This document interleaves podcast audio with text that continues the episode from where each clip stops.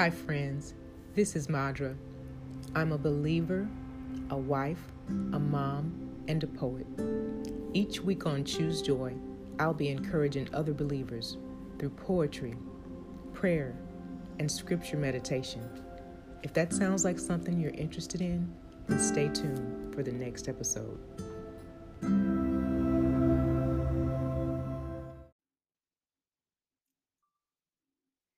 Hi, friends. This is Madra.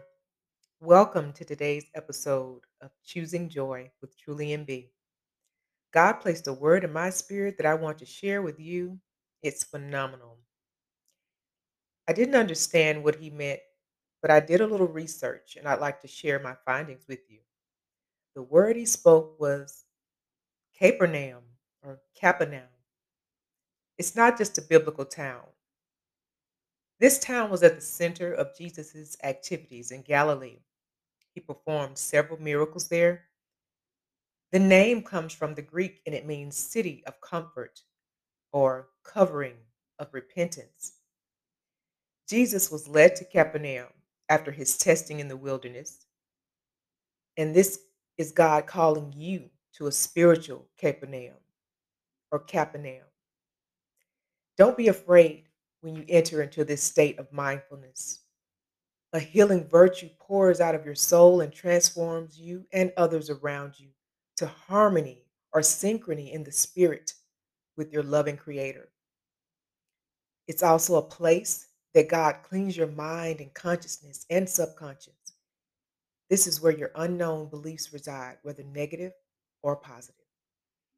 It's when you decide to change your mind about the lies that the enemy has been feeding you about yourself and others around you. Capernaum, wake up to this place and space.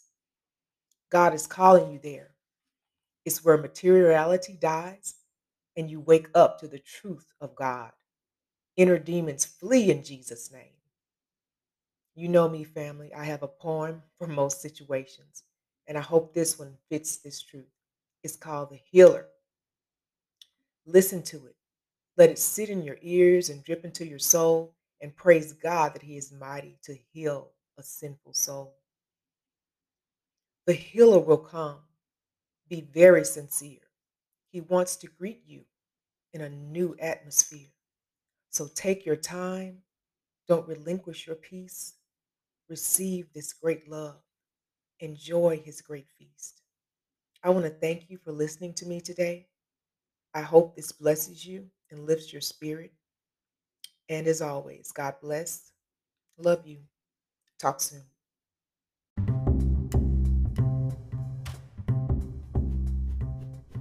Thank you so much for listening.